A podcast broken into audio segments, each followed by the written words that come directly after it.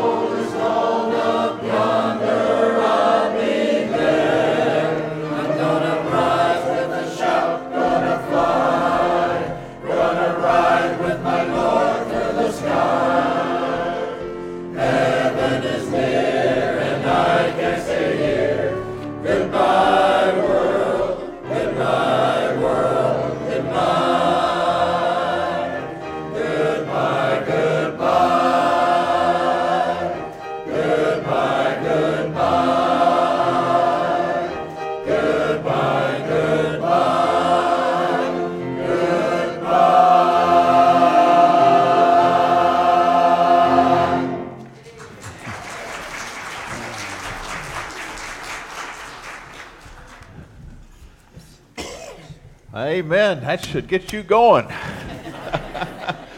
If you're cold, you might be just warmed up now. So I am so thankful. Choir, thank you very much. Great words as we get our time of worship together. Thank you so much for being here at First Baptist Church, Sun City West. If this is the very first time that you've been here, we'd love for you to take the guest card or the pew in front of you, fill it in its entirety, and drop it in one of the offering boxes when you leave so we can acknowledge your being with us today in the coming week. So thank you so much for doing that.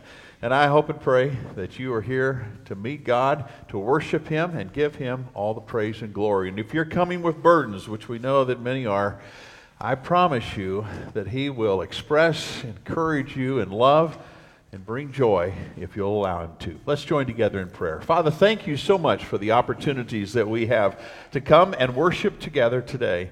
And Lord, we do want to give you the honor and praise and glory. We are ready, for those of us who have a faith in Christ, to say goodbye to this world.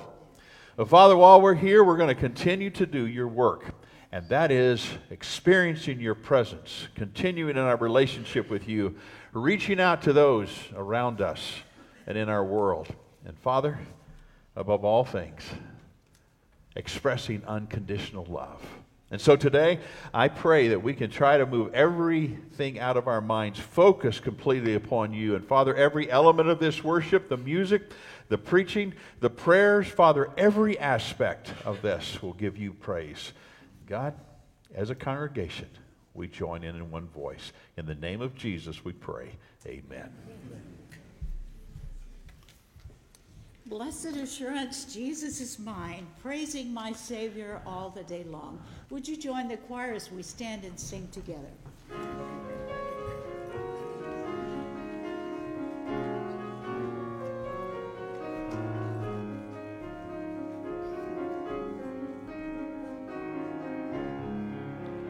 This is my story, this is my song, praising my Savior all the day long. This is my story, this is my song, praising my Savior all the day long. Blessed assurance, Jesus is mine.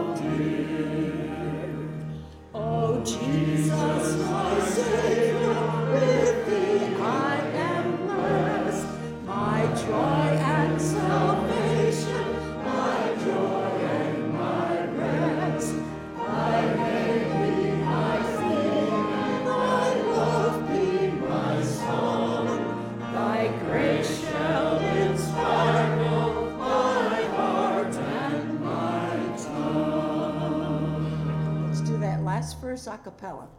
Oh, who's like my Savior, he Salem's bright King. He smiles and he loves me and helps me to sing.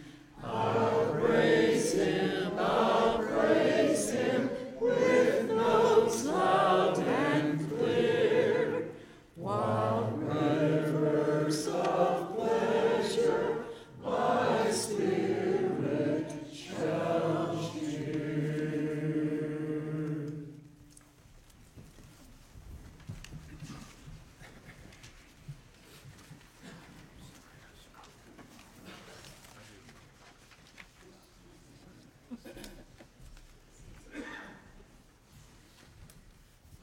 Good morning, everyone. Good morning. Good morning. Let us pray. Dear Heavenly Father, we begin today by giving you thanks. Your love endures forever. It never fails. As we open the service today, let us make a joyful noise to you. We pray that we would hear your voice. We ask that your Holy Spirit would be at work, opening our ears to hear and our hearts to receive your word. May we be transformed into your likeness through Jesus Christ our Lord. Amen. Amen.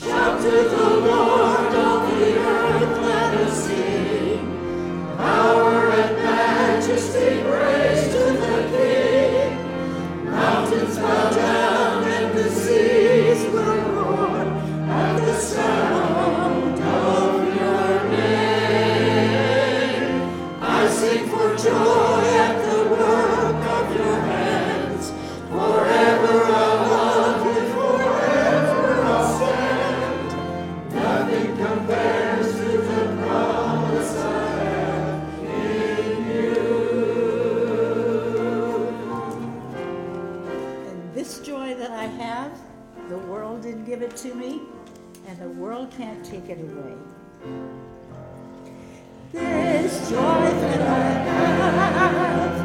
world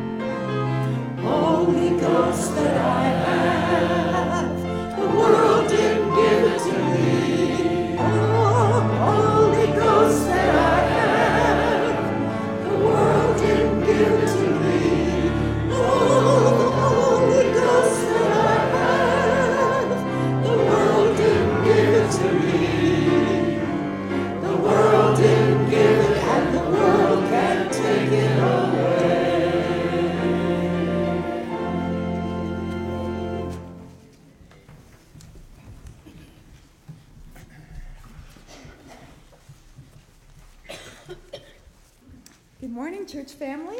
Good morning. Our scripture reading this morning is found in Philippians chapter one, verses seven through eleven. Please follow along in your Bible or on the screen. It is right for me to feel this way about all of you, since I have you in my heart, and whether I am in chains or defending and confirming the gospel, all of you share in God's grace with me. God can testify how I long for all of you with the affection of Christ Jesus. And this is my prayer, that your love may abound more and more in knowledge and depth of insight, so that you may be able to discern what is best and may be pure and blameless for the day of Christ, filled with the fruit of righteousness that comes through Jesus Christ, to the glory and praise of God. We are blessed by the reading of this scripture, for these are the words of the Lord. Amen. And in this very room, there's quite enough love for one like me, for one like you, for all of us, and for all the world. Let's sing together.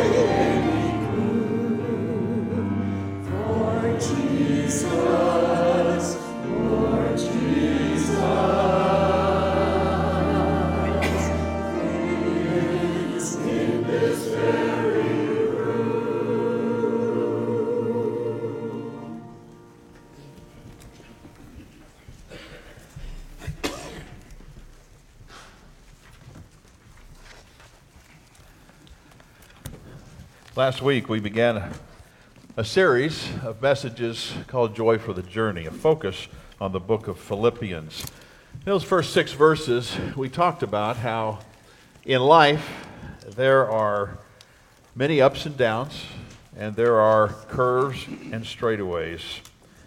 And Paul's response to every single one of those events in life that inspire us and encourage us and take us to the mountaintops, as well as those experiences that take us down into the very dark shadows, the depths of difficulty. Paul said, encounter joy. Take on the joy. And how do you do that? How do you, how do you have joy in some of the most trying moments of life? Well, For Paul, in this letter, we find that he was joyful because of his love and his partnership with the faithful believers at the church at Philippi. The joy that Paul speaks of comes from his heart. It's the heart of one who, whose love for this group of people had deepened and broadened, even though he wasn't present so much of the time. There was this bond, this connection, this common not, belief not only in Jesus Christ, but in the mission that they had together. And so the question that I want to talk about today is, what are the characteristics of the love that brings this kind of joy? If we're going to have joy no matter what, what is it that is foundational to have that joy? What is it that we must have in order to have joy in those difficult times? And I think the Apostle Paul uh, tells us very succinctly in a very short passage that Luann read that the characteristics, number one, is a love for co-workers, or in a more uh, King James Version, co-laborers with, with, with those around us.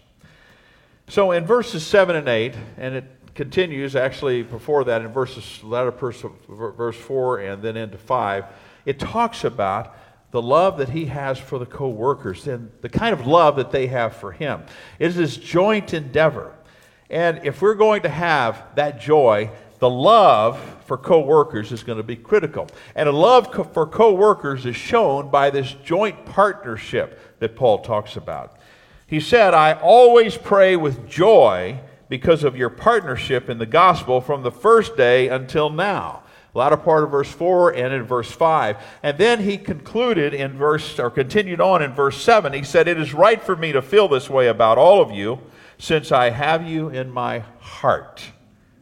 And then he puts an exclamation point right there as he goes on into verse eight and says, "God can testify how I long for all of you with the affection of Christ Jesus." In each of these verses, there is interwoven an understanding that the Apostle Paul has a love for these co-workers of the Lord Jesus Christ, and it's shown in their partnership. They saw his passion. They saw his love. They saw his compassion that God had given him, not only for the lost, but they experienced it personally in their own lives. They saw that Paul loved them, had compassion for them, as he did for those that they were entering into a joint partnership to communicate the gospel to. There is nothing like a love within the body of Christ. Absolutely critical to accomplish the work that God desires and wants. It's that kind of a love that, that a pastor has for his people and the people have for their pastor. There's this understanding that, that no matter what, that they are going to be there for each other. That it's not just a surface process, but, but you dig into the very being of their lives each way. And through that, it deepens and it broadens, not only in the mission that God has given us, but also in our ministry to one another. I remember when Debbie and I were, were dating. I was already pastoring uh, in New Mexico at that time. And uh, she came as a summer missionary. Um, and uh, I wouldn't say that, uh, that, that our, our first encounter was necessarily the warmest. But I grew on her over the course of the week that she served at our church. And I tell you what, when she left at the end of the summer to go back and finish her last year of college, man, that was a long, long year. We saw each other, I don't know, three or four times, where either when she would fly out or I'd fly back to uh, to Maryland or Tennessee uh, uh, to uh, to visit. But boy, I tell you what, um, I longed to see her when we were apart. The Apostle Paul was in prison, remember? Most likely in Rome. He had helped organize this church. He had, had brought a number of these individuals to a knowledge of Jesus Christ. There is this kind of love.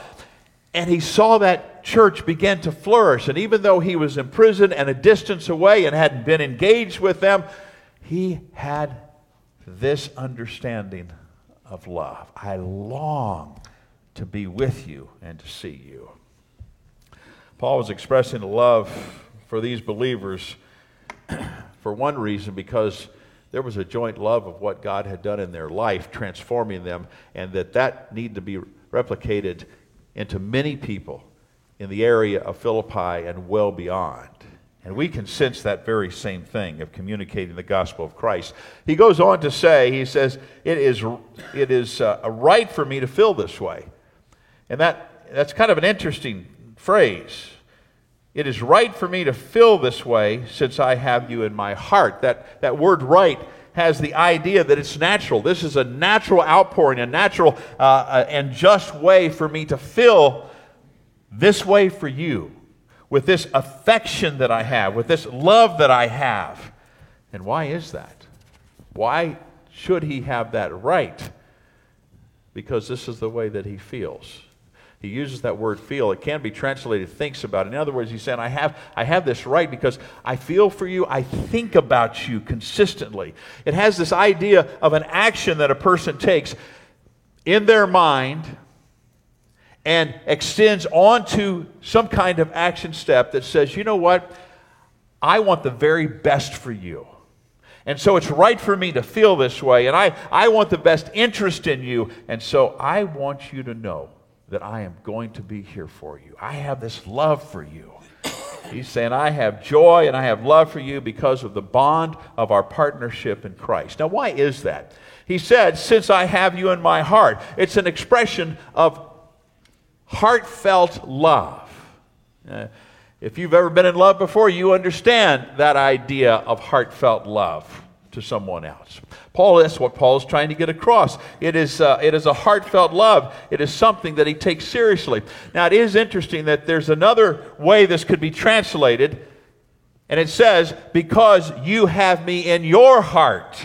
And in fact, I think that might be a better translation, because the, the, the church at Philippi, those believers had a large place in their heart for the Apostle Paul and the defense of the gospel. So it goes both ways. These, these co-workers with the Lord Jesus Christ, and they had a love for their partnership and for each other to make sure that the work of God is being accomplished. That love is shown also in verse eight, where Paul says, how I long for all of you with the affection of Christ Jesus. Here he shows a, an earnest desire for them. It is deep. It's not superficial. That word affection refers to the inner parts or the seat of emotions. That's, that's where we express anger. It's where we express love. It's where we express pity or jealousy. And here we find that this is the strongest word in the Greek for the feeling of compassion. And so when Paul says this, he had a compassionate love for these joint partners of the gospel of Jesus Christ. In other words, that compassion that he had to accomplish the commission that God had given him to be the ambassador to the Gentiles, he had a love for that. And it's in the same way that he had a love for those believers at Philippi, and that love brought them together. The compassion for those who were lost, the compassion for those who are hurting, those who are just aimlessly going through life, so that they might see the light. It's a powerful metaphor describing a perfect union. For you see, with the affection of Christ Jesus, that's what Paul had in his heart. You see, Paul had no yearnings apart from the Lord. His, his pulse beats the pulse of Christ. His heart throbs with the heart of Christ, and that should be our goal. As we live our life, as we move forward in this season of our life, the very essence of what we strive to do should be to glorify God. It should be that love of Christ, that affection with Christ that brings compassion to care for one another and to care for the community around us that is searching. Do you love your co-workers, your family of faith? Listen, the Apostle Paul said if we're going to have joy, if you're going to experience that joy, you have to have love one for another. He goes on to say that that love for co-workers is shown in that partnership of the gospel because of how they connect together to accomplish that. But he also says it's shown in the sharing of God's grace. In verse seven, the second part of verse seven, Paul said, "For whether I am in chains or defending and confirming the gospel, all of you share in God's grace with me." Well, we know that first, the sharing of God's grace, God's grace brought them in salvation. When they confessed their sins and they relied on Jesus Christ alone for salvation, God's grace came upon them. He eradicated their sin. The Holy Spirit came to live inside of them. So they, they certainly have that share of God's grace, Paul and these believers at, at Philippi, but I think it goes on beyond that. When the Apostle Paul was imprisoned under house arrest in Rome, there was always either one or two soldiers attached to him, chained to him. Can you imagine being chained to Paul? During the waking hours when he would have people come in, and he would be teaching, and it was under house arrest. He wasn't in a prison. He was in a house, but he had the soldiers there. So people could come and go, and he would teach day and night about the truths of the gospel of Christ. He would communicate to them, and so they would hear that message over and over and over again. And through that process, numbers of the Roman guard came to know Christ. In fact, when he was in Rome and imprisoned, we find that there were numbers of people, even in the emperor's palace, that came to know Christ. And so he says, listen, whether I am in chains here in Rome, communicating the gospel, you are sharing in the harvest of those souls that come to know Christ. In other words, church, you have a part in whatever God does through me in communicating the gospel while I am in chains. And then he goes on to say, and at the same time, it, when the time comes for me to confirm or defend the gospel in a trial before the emperor, before Caesar, that you will share in the harvest that would come from such a defense of the gospel. Why is that? Because they were together in their joint partnership. They were together supporting financially, praying for, working together with the Apostle Paul in this partnership of the gospel that had this deep love attached to it. It was not just giving money to somebody that you think probably will do something out there, but there was this, this connection of love and affection, one to the other. And so what he felt, they felt. What they felt, he felt. And he said, listen, wherever I go and God produces a harvest, you are part of that. You are sharing God's grace with me in these coming to know Christ. That word defense is a Greek term uh, from the judicial area. And it, it basically has the idea of an attorney talking his client off from a charge, giving a verbal defense, saying this is why my client should be let off. Paul says, I'm going to give a defense of the gospel. And here he was going to be defending the faith before the tribunal of the world, the most powerful man in the known world. And Paul said at some point down the line, this is going to happen because I have appealed to Caesar. On two different occasions, Paul was in prison numerous times, and every time he was, he always focused upon the desire to communicate the gospel. So whether it was this imprisonment or another imprisonment, he knew at some point he was going to be defending the gospel before Caesar. And so, if he defended the faith between or before the most powerful man in the world, a successful defense would result in the confirmation of the gospel. But even if his defense, he was still put to death, the communication of the gospel would still be made known, and people would hear.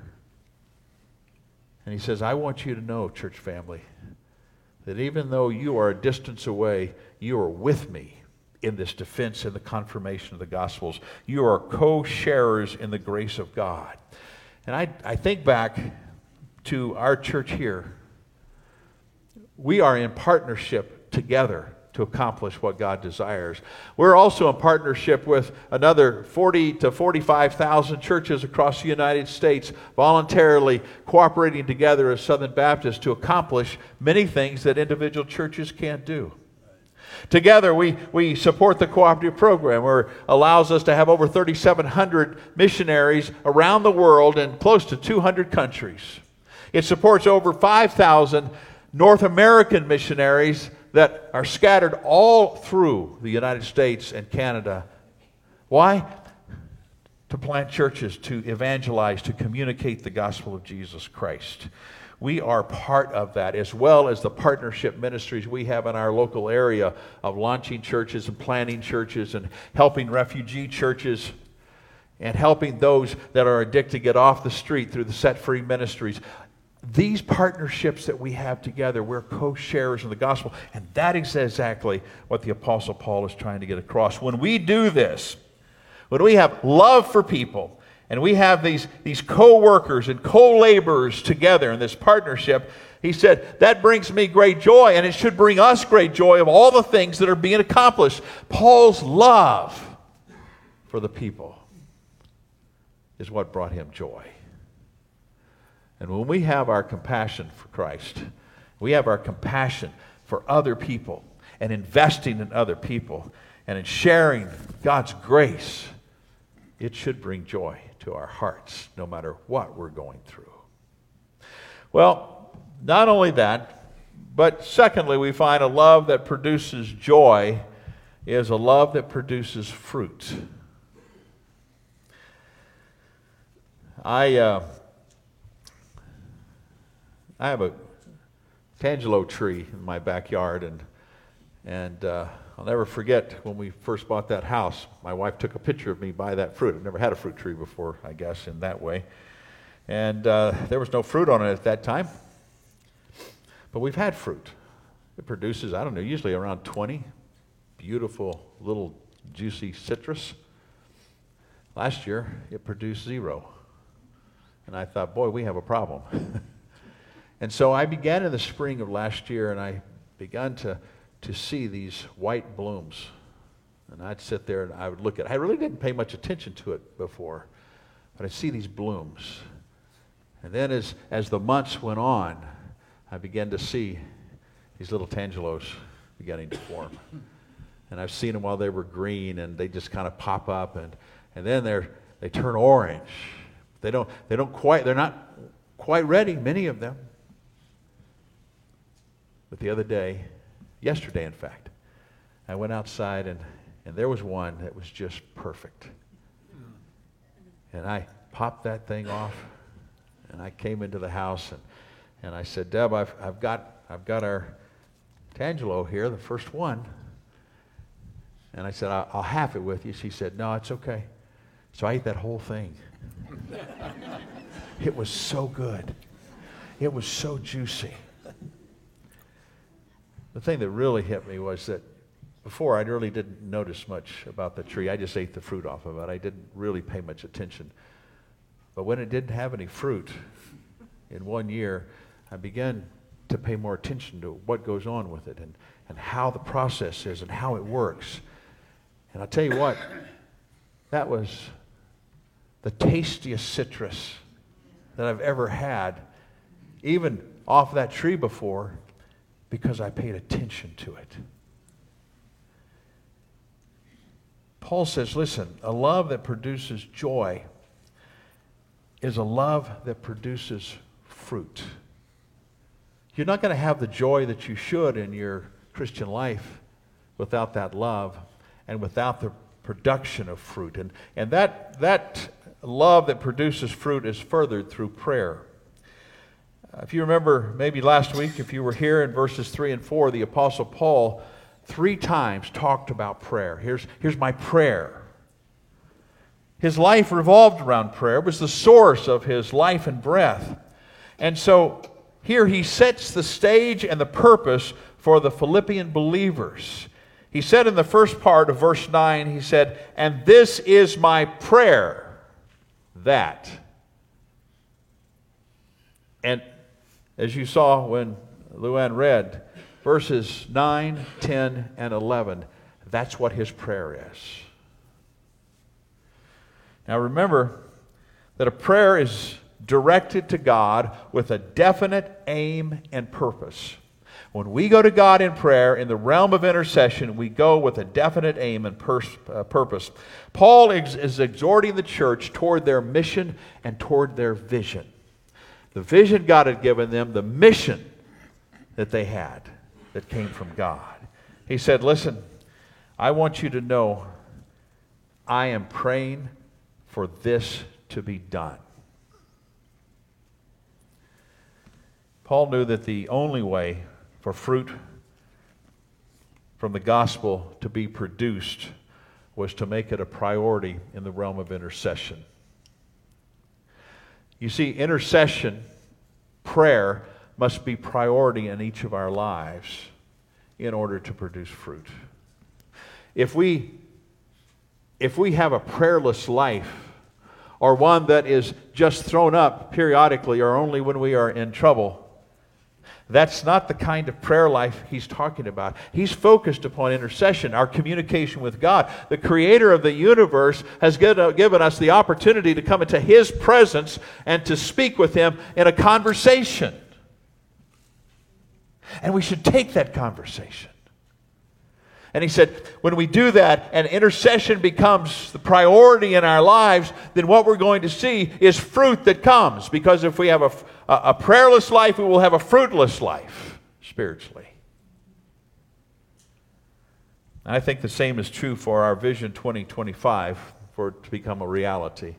Our church, uh, just in twenty twenty and twenty twenty-one, put together a whole vision and mission with action plans that we prayed over. We believe that God has given us this vision. And this, all of these things included, will be accomplished if the center part of that is prayer. Because then these, all of these different fruits will be accomplished. But the key is prayer. We launched the Watchman Prayer Ministry in, um, in February of two thousand twenty, just about a month before uh, COVID hit. And I tell you what, that Watchman Prayer Ministry, it provided the very basis of us moving forward, even in the most uncertain of times. The Watchman Prayer Ministry is a prayer ministry that says, listen, we're asking every single one of us who will, to just take an hour, a particular hour of the week, we have one hundred sixty-eight of them, take an hour of the week and to pray for revival, pray for spiritual awakening, and pray for the ministries of this church. It's not necessarily praying for everything. It's a very focused prayer ministry, but it is designed specifically to catapult us in the realm of intercession for God's great movement to come in our midst and through this body of Christ. We'll be launching it again. Every year we renew. And I would encourage you to pray about being engaged and involved and taking a specific hour and being with a group of people, co-laborers in a partnership, saying we are going to join together as the body of Christ to pray so that God will be able to work mightily. Here we find that a love that produces joy is a love that produces fruit, which is furthered by prayer. Also, we find a love that produces fruit will grow in knowledge and depth. In verse nine, the second part, he stated that your love may abound more and more in knowledge and depth of insight. That word love is uh, the, the in the Greek, the word agape. It's the one that's used most often in the New Testament. It is a God type of love. It says, your needs are greater than my needs, so I'll meet your needs before I meet my needs. It is a sacrificial love. It is a selfless love. And so, when he talks about that your love may abound more and more, he says, I want that agape, that God type of love, to grow so much in your life. It doesn't happen automatically. It is a process of maturing in the faith, a process of, of setting other things in our life aside and focusing upon Christ being in complete control of our lives. This is the kind of love that God is, according to First John chapter four and verse sixteen. It is the love produced in the heart of, of a believer who has yielded their lives to the Holy Spirit who lives within them, according to Romans chapter five and verse five. Its chief ingredient is self-sacrifice for the benefit of the one who is loved. And we see that greatest example in John three sixteen, where God gave his one and only Son for us. So the God who is love gave the greatest gift he possibly could because of our need. And Paul says, church, I, I want that kind of love to grow and abound in your life so that you sacrifice your own desires to accomplish the very heart of what God desires in your life. That divine love, like an exotic flower from heaven, was planted in fo- foreign soil. It was planted in the hearts of these believers, and it's planted in our hearts. It was in superabundance in these believers at Philippi who had been saved out of gross paganism. It was a complete transformation, and now, now that love was o- overflowing from their hearts in their love to others who both needed the gospel but also needed somebody to come beside them and help them and encourage them. So he says, this is what I want. This is my prayer. I want your love to abound more and more, to be more and more like Jesus, so that you will grow in knowledge and depth of insight. What do you think that means? Knowledge and depth of insight. Well, I believe that there are must be limits even in love, like riverbanks that contain refreshing water that's used for good, lest it overflow and do harm. These young believers were so eager and they were so enthusiastic to go out and accomplish what God's desire was, but they lacked deep insight and knowledge. And so Paul said, I, I want your love to abound, just like the love of Jesus, but I want it to grow also in the knowledge and depth of insight. In other words, I want you to grow spiritually. I want you to dig deep. I want you to strive to be all that God desires you to be. This kind of knowledge that he's talking about is gained by experience. The full knowledge of these uh, Philippians needed to gain was a better understanding of God's Word in application. How do you apply it? You study God's Word, you apply it to your life. It is that, that spiritual maturing that in, in your daily life.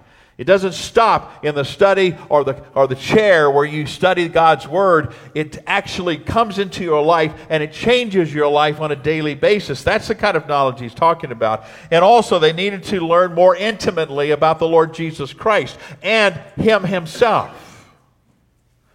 And this takes time. For some of us, it is a lifelong process. We continue to mirror, uh, to... Um, continue to grow and mature in our in our knowledge and our faith of, of who Jesus is and what he should be in control of of our lives. There are some areas that we just don't like to give up, and we must. And he said, listen, this is what you need. Also, the depth of insight. That has to do with judgment or spiritual maturity. It refers to a sensitive moral perception and a quickness for an ethical tact. What does that even mean? In simple terms, how often, how often do we mean to be loving, but we say the wrong word or we do the wrong thing?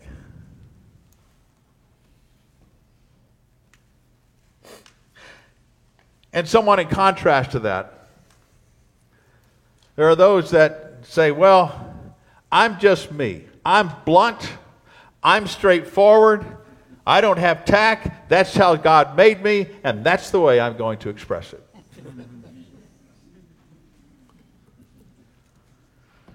Well, in both cases, times we mean to do well, and we just don't say it right, or we don't do the right thing. And when we just blatantly say, this is just who I am, and take it or leave it, what we lack is that delicate sensibility to express ourselves in a gentle, wise, discriminating touch, which would convey the love that we have in our hearts to one another. Even with those that we may disagree with. What we do is the body of Christ. And to grow in our spiritual maturity is not only in the knowledge through experience of what God's Word says and how I put it into my life on a daily basis, but it's also in how I deal with other people. It's taking the rough edges off. It's not being defiant, but it's taking a step back and saying, okay, what is it that Jesus would do here? It's, it's taking a conversation with somebody that I love and being gentle, being wise, making sure that we express in discerning what is the right way to handle this. And to communicate this. Because frankly, we love one another. That's who we are. Like Christ loved us. And so he, he says, we can do this. He writes that the, the church of Philippi says, listen, if we live in close companionship with Christ, we have the ability to be discerning, to let Him control our words and our tongue, our heart, our actions.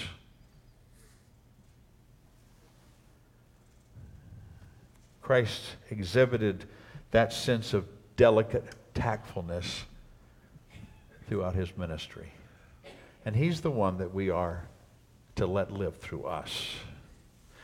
So in essence, in summary, Paul says, my prayer, aim, and focus for you will be to continue to grow in knowledge, experience, judgment, spiritual maturity, and deep insight, for this will serve you well as you continue working for the kingdom of God. He also says that a love that produces fruit comes through prayer and knowledge and deep insight, but also comes from a holy life. In verse ten, he said, so that you may be able to discern what is best and be pure and blameless until the day of Christ. That term discern means to approve after testing. Uh, the term best means what is excellent, what is vital, what is worthwhile. So Paul was saying, listen, before you give your stamp of approval on some action or statement that, uh, that you've just heard or sounds good, make sure that you take the time to test that certain thing. Take it with an understanding of what God's Word says, with where the truth is. And then, if you find that it's worthwhile, then you can put your stamp of approval on it. He's not talking about everyday things. He's talking about the more sensitive things, the, the, the more important things, superior things. So spiritual maturity is vital as we grow in knowledge and depth of insight. Uh, we get this sense of what he's talking about in Jeremiah chapter thirty-three and verse three, when God said, "Call to me, and I will answer you and tell you great and unsearchable things you do not know."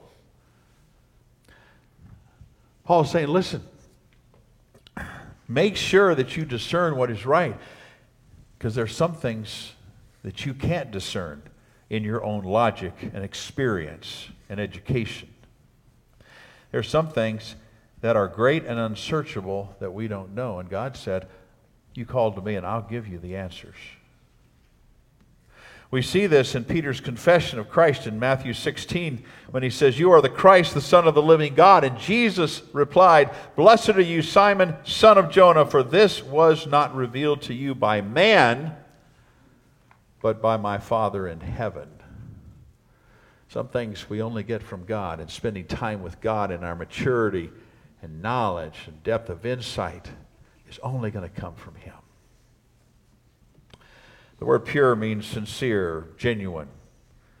Blameless means without stumbling, without offense. And these two words that he uses here, so that you might be able to discern what is best before you put your stamp of approval on it, and may be pure and blameless until the day of Christ.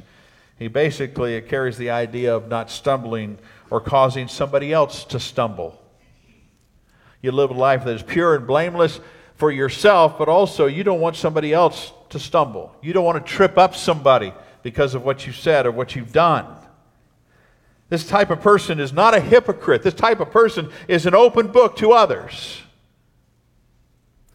So in summary, Paul says, listen, if you're going to have a love that produces fruit, then you must test what is best and most excellent. Then put your stamp of approval on it through your actions and your words. Live a life that is set apart, genuine, and not offensive to the kingdom of God until the Lord returns. And the last thing that a love produces, that produces fruit, is that it will come through righteousness. That's what he says in verse eleven. Paul said he's filled with the fruit of righteousness that comes through Jesus Christ to the glory and praise of God. Paul said, listen, my, my prayer for you is that your life will be filled with the fruit of righteousness, which will show you great love and bring you great joy. So if you're going to have joy in life, it's going to come through love, which will produce right, a, a fruit of righteousness, meaning a right style, a life that's lived the way that Jesus would want you to live it. He uses that, that term filled. It means completed, a completed condition, that your life might be filled with righteousness, that idea of right standing before God. It is l- Christ's righteousness living through us. You see, to bear the fruit of righteousness in its fullness, the believer must be self, I'm sorry, must be absorbed in the life of Christ, moving self out of the way and allowing the righteousness of Christ to be lived out in their life. Now, the Holy Spirit lives inside of you. And so he is communicating that, helping you to refine all along the way, but you must let go. And to have and to bear the fruit of righteousness, Christ must live through our lives. And only when that happens in the life of the believer does the righteousness of Christ become the believer's own. And then the condition of bearing fruit will happen, because if we have If we have the fruit of righteousness in our lives, our heart's desire is to reach out and touch others, to encourage others. When they're down, to lift them up, to give an encouraging word, a joyful word, a word of love and compassion, to, to walk with them, and even if you might disagree, to be wise and gentle in the process of caring for one another. Jesus said in John fifteen, Remain in me, and I will remain in you. No branch can bear fruit by itself. It must remain in the vine. Neither can you bear fruit unless you remain in me. I am the vine, you are the branches. If a man remains in me and I in him, he will bear much fruit. Apart from me, you can do nothing. And so Paul's prayer for these believers is, listen, I want you to have the same kind of joy that I have. And to have the same kind of joy I have in you, in God, you got to have love. It's a love for each other. It's a love for being partners to communicate the gospel and reach this world in all of its horrific ways. And if you're going to do that, he said, then you're going to have to let go of some things. You're going to have to take the opportunity and the time to say, okay, I don't have enough room in here for my desires. I want the righteousness of Christ to be in. I want to understand the knowledge and the depth of what Jesus has done and his insight, because I want to be more and more like him. Paul's going to hit this really hard in chapter two, but he's laying the foundation to say, this is my prayer for you. I want you to have not only joy for the journey, I want you to have love for the journey. And all the while, no matter what you go through, that God will use you powerfully. Because I love you, and we are co-workers together. Father, as we move into our time of invitation, I just ask you to speak to each one of us in terms that we can respond to. So, Father, we have taken a truck to hear what Paul had to say to the church at Philippi, but also to us, to our church, to each one of us individually. And I, I pray, God, that where there might be areas in our life that, that we don't have the depth of knowledge or depth of insight, we don't have the best discernment, areas that we might have not have the greatest love or the ability to, to express that love to others. I pray whatever it is, Father, that somehow you would help us to make the decisions to say, I'm going to commit to do better. And God, I pray, as Paul said, that our love may abound more and more, that will be pure and blameless,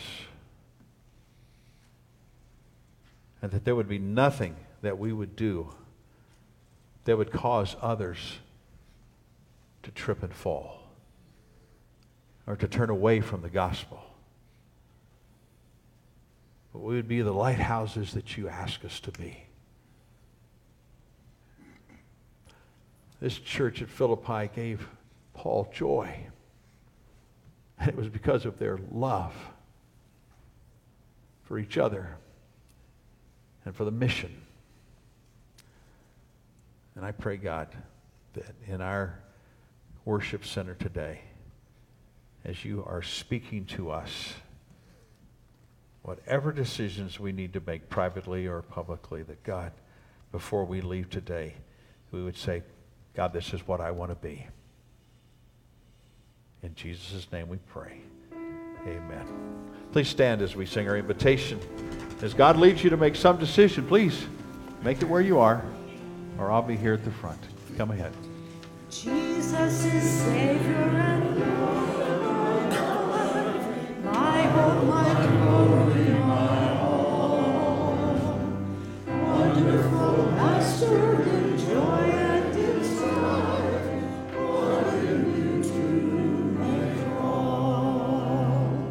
Jesus is Lord of all. Jesus is Lord of all.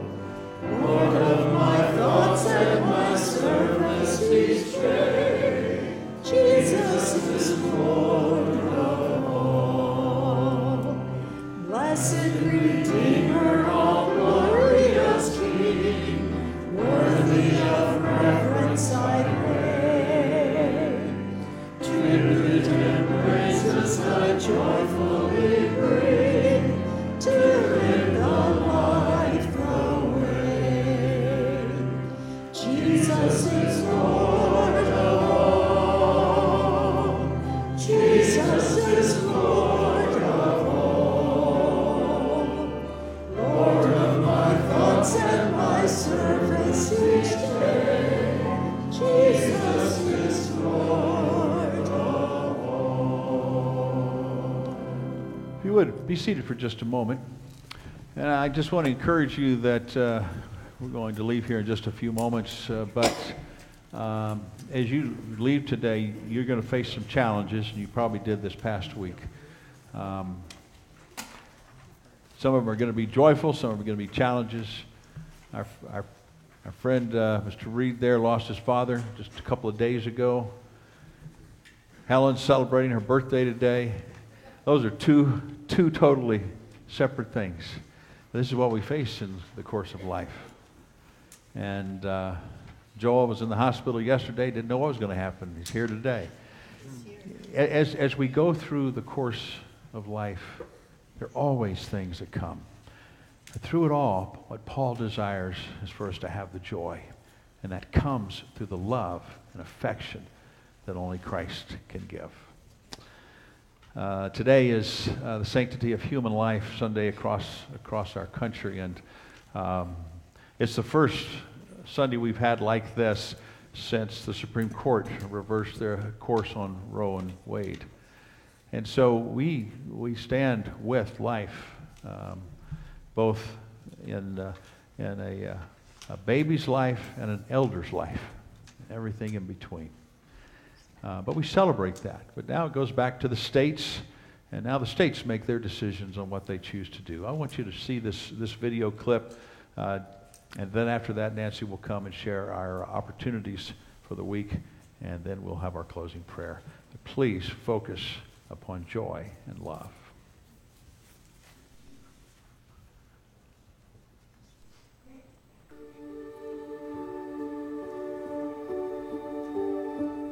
I'm Doctor Bill Lyle, and I practice obstetrics and gynecology, and over the years I have delivered over four thousand babies. Welcome today, because today is special, because this is the first Sanctity of Human Life Sunday since the reversal of Roe versus Wade. Since nineteen seventy-three, we have lost over sixty-three million babies' lives because of abortion. And abortion at its very core is an attack against the image of God. Genesis one twenty-six says, after God created all the heavens and the earth, all the mammals, all the birds, and everything on this planet, God paused and he said, let us make man in our image. And that is all of us. Adam and Eve were created in the image of God, and we were all created in the image of God. And we weren't created in the image of God on the day we were born. We were created in the image of God at that moment of conception. When we look at sixty-three million lives, that is doing evil in the sight of the Lord, destroying the image of God. And this is what the attack is. It's an attack against the image of God out of hatred for God himself. We look at Psalm one thirty-nine, where we are miraculously knit together in our mother's womb. The psalmist didn't understand about cell differentiation and fetal development. He just knew that it was knit together in their mother's womb. From the moment of conception, when one cell from the mom and one cell from the dad get together, at that moment, that is a unique new person. Unique from the mom, unique from the dad, unique from the other eight billion people on the planet. And then we go from one cell to two cells, to four, eight, sixteen, thirty-two, sixty-four, developing into different systems, cardiovascular system, neurological system, skeletal systems. eighteen days after conception, we can actually see the heart beating, and the heart is pumping blood from the baby to the placenta where the mom is, and then back. And the babies not only have different genetics, but often the babies can even have a different blood type. It's really a matter of not just a choice. It is a matter of patients' rights and being created in the image of God. You say, well, why patients' rights? Because we treat the babies in the womb as patients. And a patient is a person, no matter how small. And I really think that God is looking, saying, you have this amazing opportunity. We have reversed Roe versus Wade. What is the church going to do to defend my preborn, to discuss the gift of salvation and forgiveness, and to provide healing for not only the church, but those outside of the church? Because if the truth is not going to be heard from our pulpits, where do we expect to hear the truth? So the church needs to engage, and the church doesn't just need to know the truth, The church needs to speak the truth. They need to stand up for the preborn. They need to say this is wrong, but they also need to discuss about forgiveness and healing. See how you can get engaged. And if you have any questions, you can contact me, Doctor Bill Lyle, through our website, which is pro life doc dot org. God bless you, and thank you for setting aside Sanctity of Human Life Sunday.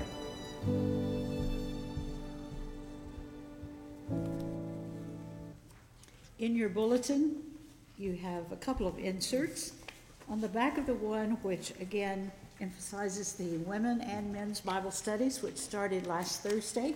If you did not have opportunity to come, it's not too late. They will be meeting again this Thursday. But on the back, you'll see about the dinner fellowship groups that are coming in February. I encourage you to take advantage of that opportunity to get better acquainted with some of your fellow church members. In the lobby, both lobbies, there are packets of information for the church conference. Quarterly conference will be this Wednesday at four o'clock here in the sanctuary. So I hope that you will take one of those packets and come prepared on Wednesday at four. There's also a sign up for the movie lunch on Thursday. The lunch is at twelve thirty. There's a cost of five dollars. There's no cost for you coming to the movie, which starts at one. But if you want to have a lunch prior, we do need you to sign up for that. On the back of your bulletin, I just draw your attention to a number of other things that are upcoming, not the least of which is the Partners on Mission Chili and Cornbread Potluck. If you have been wanting to make your favorite cornbread and share it with a lot of folks, this is your wonderful opportunity to do that on February the eighth at four p.m. Our speaker will be from New Life Pregnancy Center, and you'll not want to miss that. I encourage you to stand now as we have our closing prayer. I'm so, there she is. I was looking back where you usually sit. This is Carol Yoder, one of our winter visitors, and we are glad she's here. Thank you. Our Father, which art in heaven, holy is your name. We thank you so much for this church, for your servants in this church who provide the music and the message. Thank you for their blessing in our life. Lord, we ask that we know that you have promised us life, and you have promised us life more abundantly. Lord, let us use our time and our talents and our money to intersect with women and men who need to know about eternal life and the forgiveness of sin. We ask these things in your most holy and precious name. Amen. Amen. You want to give me those books, Dave? I can do it. No. She's taking over.